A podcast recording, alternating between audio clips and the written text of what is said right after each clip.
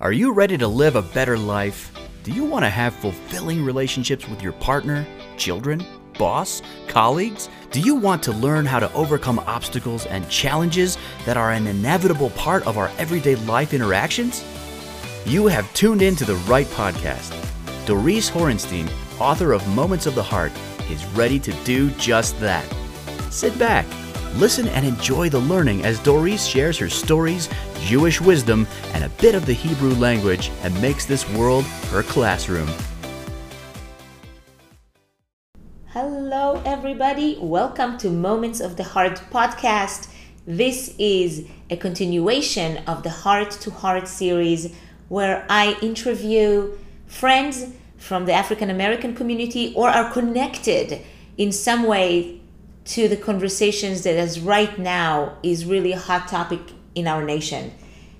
My guest is Lisa Achilles, and she is, first of all, I want to tell you, I met Lisa over just about maybe a year ago in my Toastmasters Club.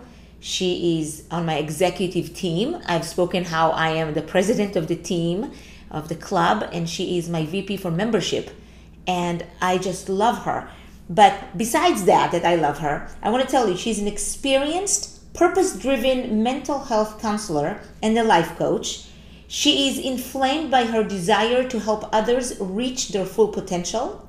She takes pride in providing empathetic listening, creative support, and research driven tools in helping individuals climb the summit to their goals. I mean, she's amazing.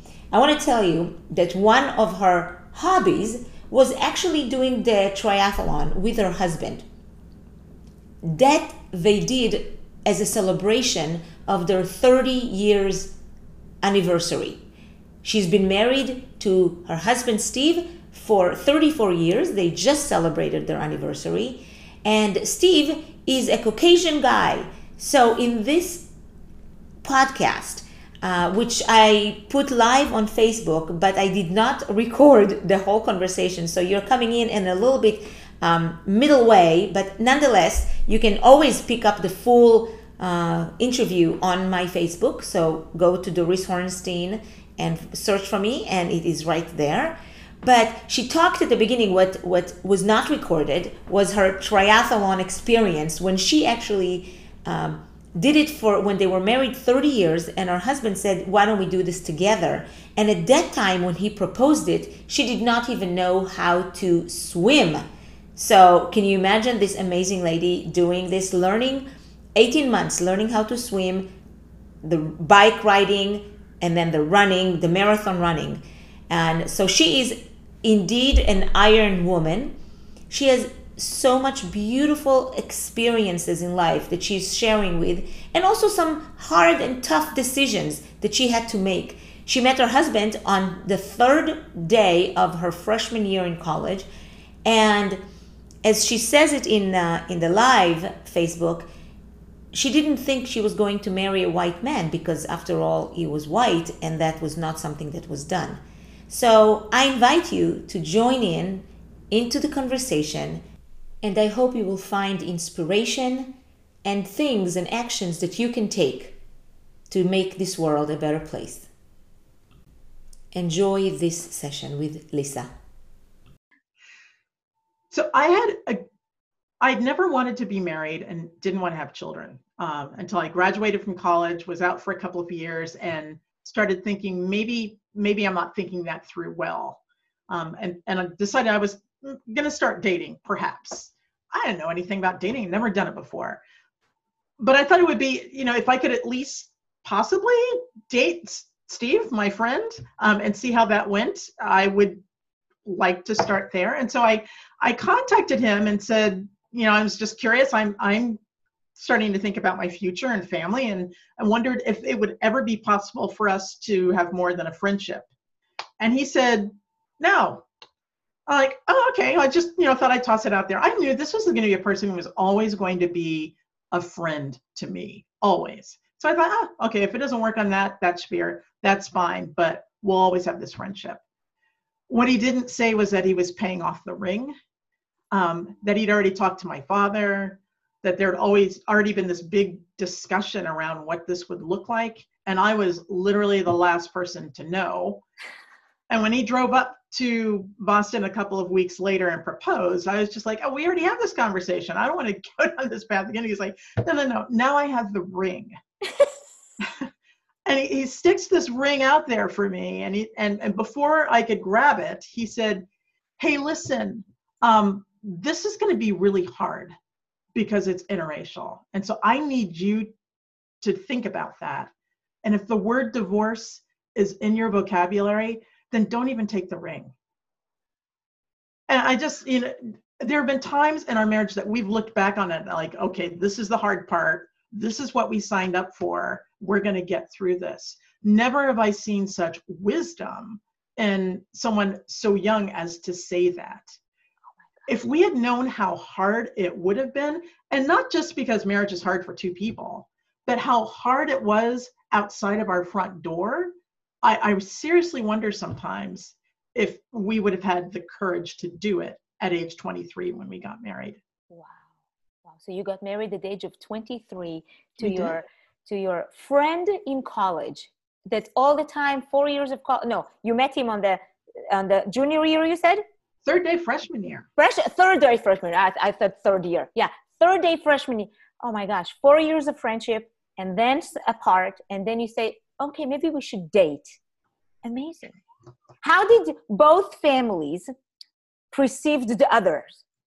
Can you can you share with us a little bit of that? Because I bet you it was not easy. I don't know. Just my gut feeling tells me this. Tell me.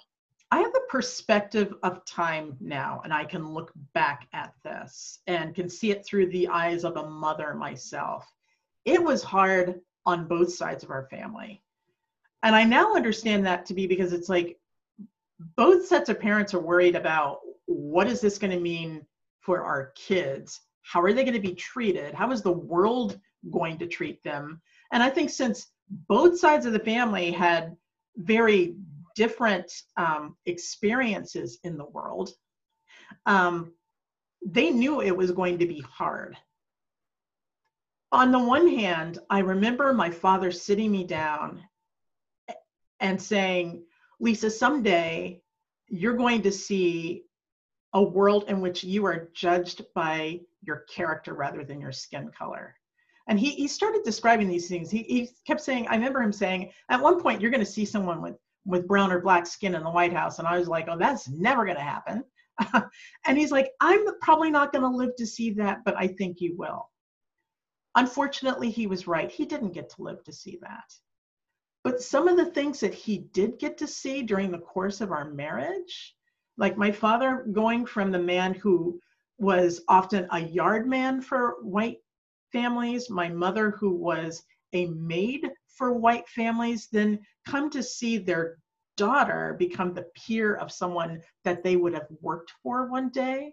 It was a very, you know, that they could have worked for. They didn't work for my my in-laws, but it was a very different dynamic it, it, was it was hard on a whole different level for both sides of our families. Yeah. Did your parents ever feel like less than you know in family gathering with the white group? Do they feel like not as honored or respected or you know up in their own minds. You know sometimes it is in our sometimes we put things in our own mind. We think okay we're less than that person. That person is you know makes more money has a better house has a better job you know so sometimes we sabotage ourselves. But did they feel that in a in their interaction with your white side of the family? I think that i think that in their heads they thought that they would be viewed that way and that they would not be accepted because of that. Yeah. And and in my mother and father-in-law's defense, I will say they I think, and again I'm probably putting some words into their mouth, that they would they would not be understood for the fear and concern they had for their kid, mm-hmm. um, which they did, yeah. as did my parents. Yeah. Yeah, wow. What I think is interesting is yeah. the intersection that came from when, when we had our son, and all of a sudden they had this grandson. And like a lot of that went off the table because, you know, look at this because kid, he's our grandchild. Adorable, beautiful, you know, beautiful brown color.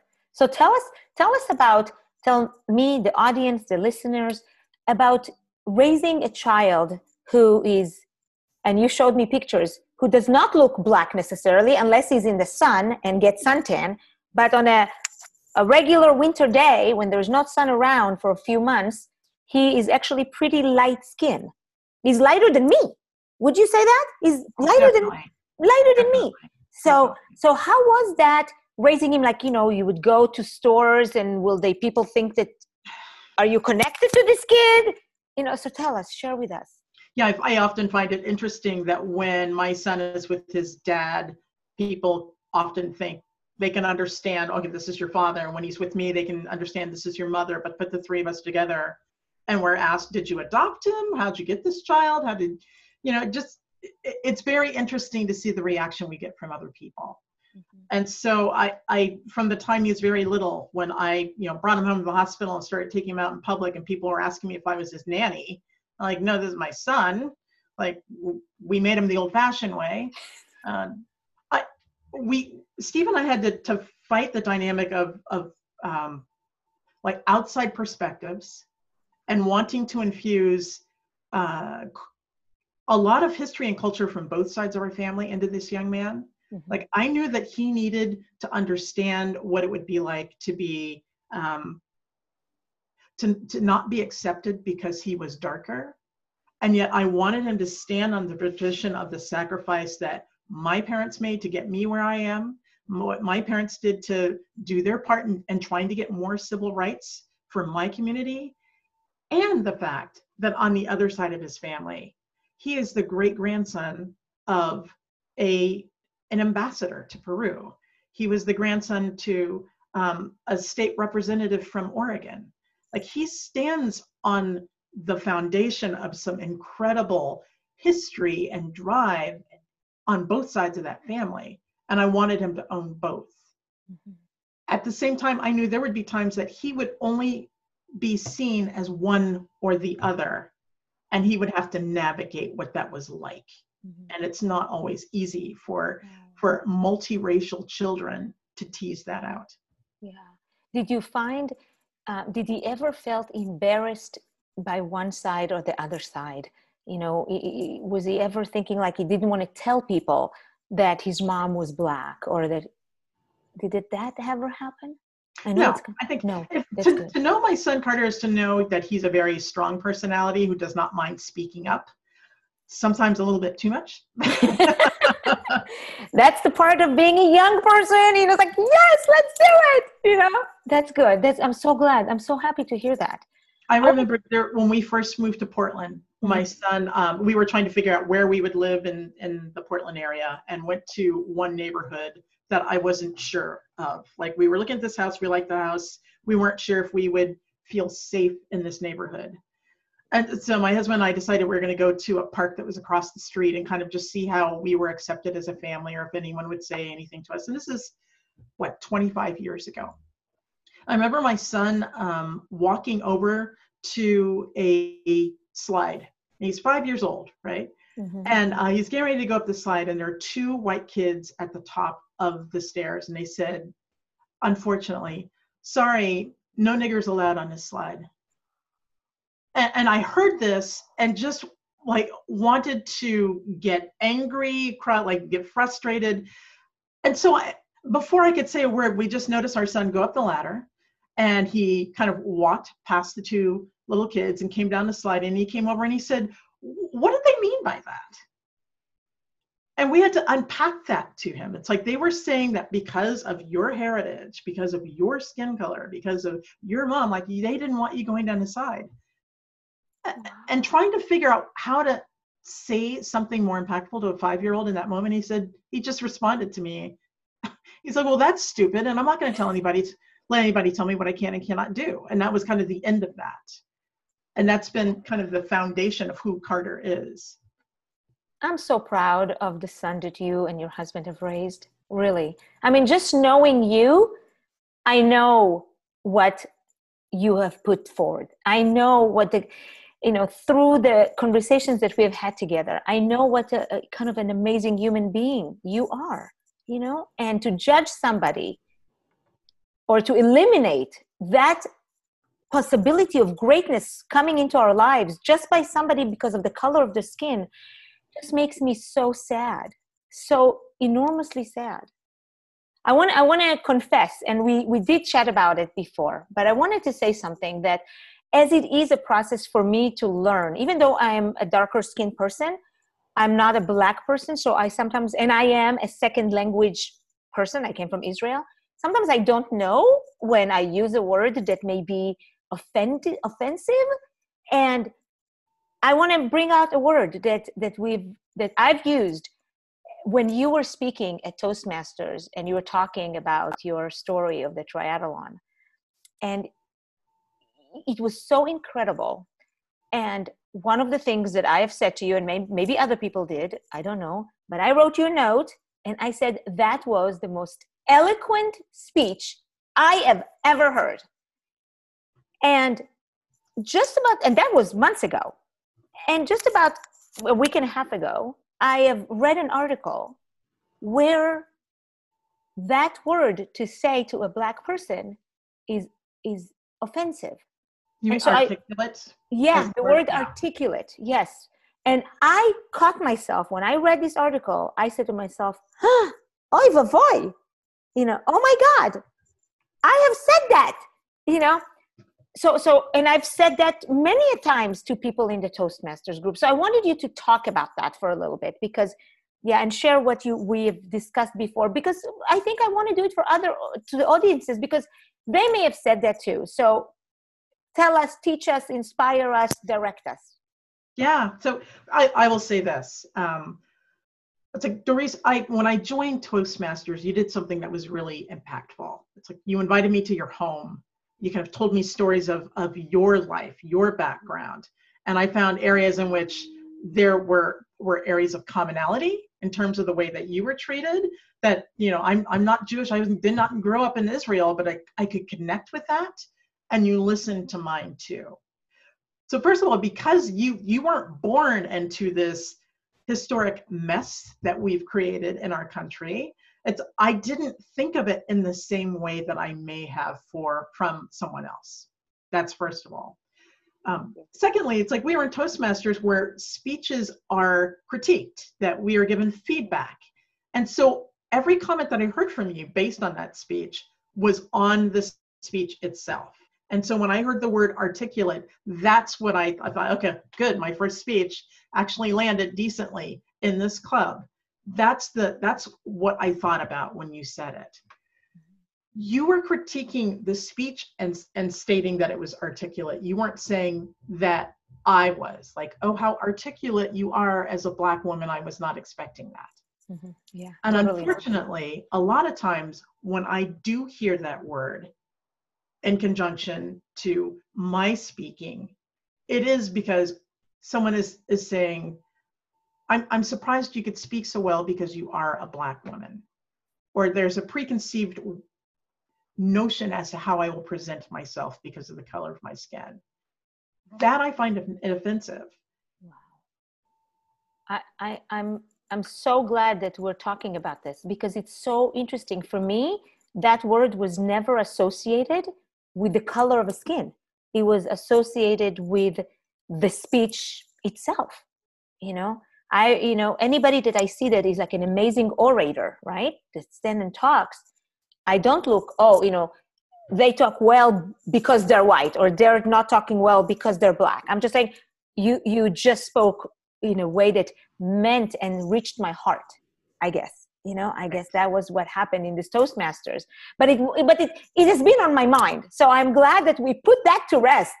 I think you bring up a really good point because I think that that part of what happens in our in the communication um, disconnect is this issue of intent versus impact. Um, that often the speaker doesn't their intent isn't to offend, and yet because of a lot of things they may not understand, historic racism or systems of oppression, it's like the impact is very much offensive. Mm-hmm. So I think that hopefully as this country teases out its history more, teases out the systems that are in place more, we can understand the impact that sometimes our words have when we're not trying to. It's like they're, we, we need to, I think we really need to get back to the roots of how this country was founded and how we started a lot of the systems that we have. You know, you're absolutely right. You're absolutely right. And I want to say, and I know we're running out of time, but I just, over the last two weeks, I've been thinking a lot about where, with the whole black and white and the and the studies. I mean, I'm talking hundreds of years ago, into why in uh, in psychology of people, why is white a pure color, a better color, a black is not good. So because I was just reading this um, studies that had they showed dolls you know to black children and white children and they chose everybody chose the white doll more often than the black doll. The other day i was playing a board game with my kids and my son said to me because i was talking to him about it how it bothers me. And he said to me ima look ima which means mom in hebrew right? He says the the the play things parts of the game there is no black there is no black part of of this game and then i thought I don't know why I was thinking of um, Star Wars, and I thought, oh, Princess Leia is wearing always, you know, white. And who is the devil? Who is the bad guy? Black. You know, so I, I'm just, and I don't know the answer to this, but I'm wondering, like, where did this whole start? You know, with that black is bad. You know, where does that start? I think it started hundreds of years ago. I don't know. What do you think? What do you think about that? I think there's so much that's built into our national psyche that is just, that seems like the norm that we do need to go back and examine all things all American. Things. And when I've heard a lot of people over the past couple of weeks talk about our Constitution stating that all men were created equal. Even when that was written, it was written to white men who owned property, not even all white men. Mm-hmm we have to go back to the beginning and learn our history together and at times ask forgiveness for those parts in which we've treated people poorly yeah. you know it, there's there's been a lot in the news about black versus white and i think there needs to be based on what's going on in this country and yet i hear so little about how wrong it was what was done to the indigenous native americans in this country. It's almost like we don't listen or look for a voice there. Mm-hmm. like yeah. and going back and looking through all of that we need to look at our relationships with a people whose country we stole completely. Mm-hmm. people who were brought here against their will. It's like all of that needs to be examined so and what about what about how we treat the foreigner? You know not even black right or, or native americans but how do we treat that person that doesn't look like us? Maybe from india maybe from asia maybe from you know middle east whatever that is. We have so much to learn. I really hope that this is the beginning of an incredible change you know a change that will yield us a better future for our own children and equality people should not be judged by the color of their skin or their origin. It's this is america. This is the melting pot. We get everybody. And at the same time that people can be appreciated for the difference in the culture between them. Oh, now, absolutely. interesting because that's one of the things that just drew you to me the first time I met you is you know you, you can't know Doris Horenstein without hearing a Hebrew word and an, an exposition as to what that word meant. And every time you do that, I'm like, oh, I want to hear more about that. I it's just it just there's a richness there that's not a part of my culture that I want to know something about and I had that same sense for you that you could respect a different culture and want to know more about it. Absolutely. Right when I met you, you know, when I met you long time ago, I thought to myself, I remember saying to myself, you need to be friends with Lisa. She is so awesome. She is so great. And then when I had enough courage to tell you, do you want to be on my executive team? and he's like, what role? We started small and now you're a VP for membership. And you know, that to me is is friendship that took time to build, but it built on honesty, on respect, on appreciation of one another. You know, I'm not changing you, you're not changing me, but we're learning from one another. We're learning from one another, respecting each other's community, tribe, ethnicity, all of that. Yeah, and Doris, I have to say, it's like one other thing I'm going to tell you on on you on this too is that you have a you're willing to reach out and say, I, I might make a mistake in doing this, but I'm going to ask you this. Like you will explain, it's like, here's where I'm coming from. And I don't, I, I, I'm probably to, I might make a mistake here, but please hear my heart on it. I think when people take that kind of, that kind of a stance, it's like we are going to make mistakes and at times um, say things that that just don't land well. But when you take the time to build a relationship, when you take the time to share your heart, um, when you take it, the time to care enough to even say, I might overstep here, but please let me know because I want to know, yeah. that's where the change can start, in my humble opinion. Thank you. You know, there is a song, and I always end it always. I've only done it, this is the third one, but it's become always. You know, when you do something more than twice, it's always. There's a song from the 1970s, uh, Israeli song, and it says, "You and I will change the world." Mm-hmm. Um, and and it's it's sang like this, and I'll add that in the podcast, and I'll put it on Facebook with a link to the actual YouTube, so you can see. And so it goes like this: "Ani ve'ata נשנה את העולם. אני ואתה, אז יבואו כבר כולם. אמרו את זה קודם לפניי, זה לא משנה. אני ואתה נשנה את העולם. It's, you and I will change the world. Um, there were people that came before us, but it doesn't matter. You and I will change the world. And, and it's just beautiful. So I'll send you the link. Thank you, Lisa, for being part of Heart to Heart Conversation. We do speak from heart to heart. I love you very much. I'm sad and sorry for all the sorrow that was embedded upon you, that it was inflicted, that's the word, was inflicted upon you over the last whatever years. It's not the last two weeks, you know, because that pain is a long time and it's, you know, and now it just comes to light to everybody. But but I'm sorry that you had this pain. Thank you. And I, I, have to think that God does not God does not let those things go in vain that they can be built upon. Um, I am so hopeful for change in this country. It's like this can't continue. So um, thank you very much. Thank you. Thank you. Together we will bring the light, my dear. Yeah. All right. Thank you. Shalom, shalom. Thank you, everybody, for listening in. I hope you enjoyed it.